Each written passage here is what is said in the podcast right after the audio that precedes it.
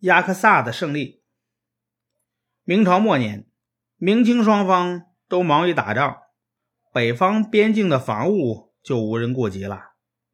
沙皇俄国趁机向我国黑龙江地区进犯，他们在我国掠夺财物，杀害人民，直到清朝稳定了局势。才派兵打击沙俄侵略军，收复了被俄军占领的黑龙江北岸的雅克萨。后来，康熙帝为了平定三藩，把大批兵力调到西南去。有个俄国逃犯带了八十四名匪徒逃窜到我国的雅克萨，在那里筑起堡垒，到处抢掠。他们把抢来的。貂皮献给了沙皇，沙皇不仅赦免了逃犯的罪，还任命为首的歹徒做亚克萨长官，想永远的霸占我国土地。康熙帝平定了三藩之乱后，听到东北边境遭到侵犯，便亲自来到盛京，派将军彭春、朗谈借打猎为名到边境侦察。康熙帝做好进攻的准备之后。派人送信给雅克萨的俄军头目，命令他立刻退出雅克萨。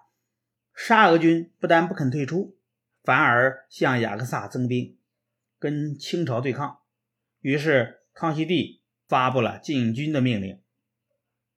公元一六八五年，康熙帝派彭春为都统，率领水陆两军一万五千人，浩浩荡荡地开到了雅克萨。把雅克萨城围了起来。雅克萨城堡十分牢固。彭春观察了地形之后，一面在城南筑起土山，让兵士站在土山上往城内放弩箭；一面在城北隐蔽的地方放好了火炮。城城北敌人不备，突然开起炮来，炮弹在城头呼啸着飞向城里，敌人的炮楼被炮弹击中。熊熊大火燃烧了起来。天色放亮后，清军又在城下堆起柴草，准备放火焚城。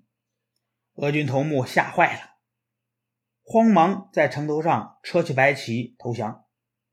按照康熙帝的事前吩咐，彭春全部释放了投降的俄军，勒令他们撤回本土。俄军头目托尔布金。犹如丧家之犬，带着残兵败将跑了。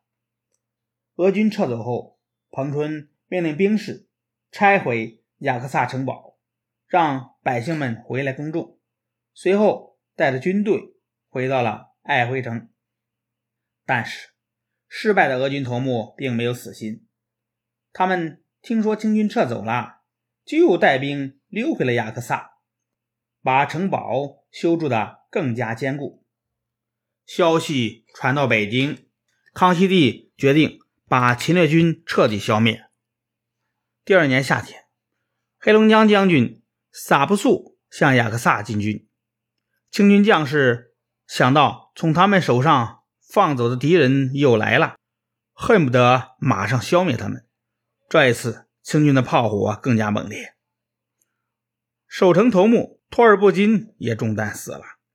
剩下的一批侵略军不得不躲到地窖里，但是没多久，病的病，死的死，最后只剩下了一百五十个人。沙俄政府慌忙派使者赶到北京，要求谈判。